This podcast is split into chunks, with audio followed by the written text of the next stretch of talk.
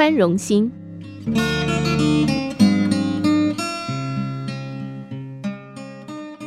这件事发生在普吉岛的 ClubMed 度假村，当时我在那里担任中英文的翻译公关。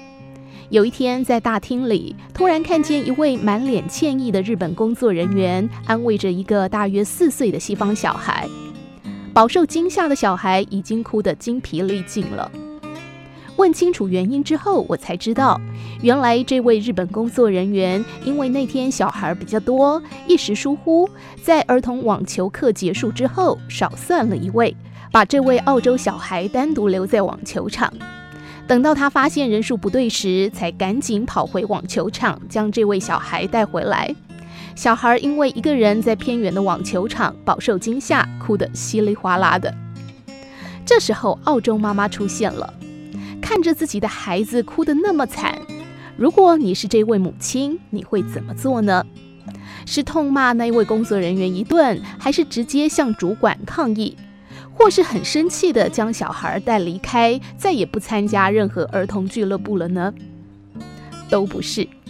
我看见这位母亲蹲下来安慰4岁的小孩，很理性地告诉他，已经没事了，那位日本姐姐因为找不到你非常的紧张难过，她不是故意的，现在你必须亲亲那位日本姐姐的脸颊，安慰她一下。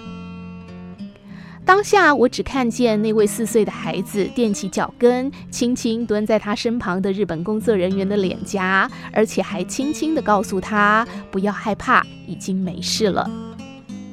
就是这样的教育才能养出宽容体贴的孩子吧。体贴别人也等于体贴了自己的心。